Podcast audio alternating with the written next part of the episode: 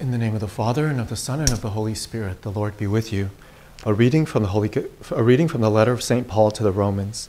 Brothers and sisters, sin must not reign over your mortal bodies, so that you obey their desires, and do not present the parts of your bodies to sin as weapons for wickedness, but present yourselves to God as raised from the dead to life, and the parts of your bodies to God as weapons for righteousness.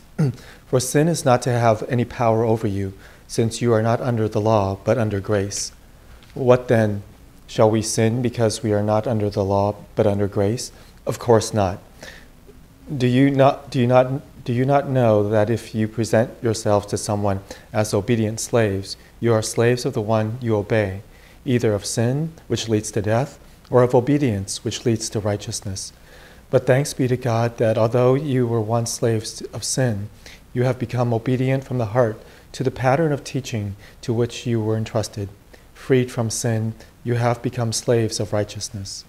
The word of the Lord. Thanks be to God. St. Paul today speaks about the battle between sin and goodness and, and grace. And he talks about grace helping us to overcome sin, that we don't have to be enslaved to sin.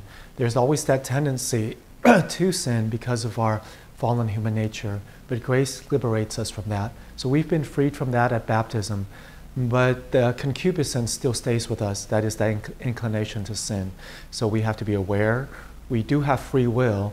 Um, we have to choose not to give in to sin. And the more we do that, the more, the stronger we become, the more resistant we become, uh, the more we build up our willpower and pattern for goodness. But if we constantly give in to sin, then we become weaker uh, and weaker, and we lose our free will and we lose our self control, and then we become enslaved to sin again. But grace overpowers sin. Grace is stronger than sin. And so let us tap into the sources of grace in prayer, and the sacraments, and, and good works, and then always try to persevere in goodness and not give way to sin.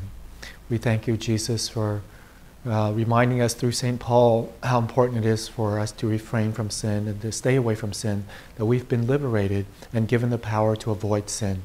Help us to remain faithful to you so that we may be truly free and do good for you and your church. May Almighty God bless you, the Father, the Son, and the Holy Spirit.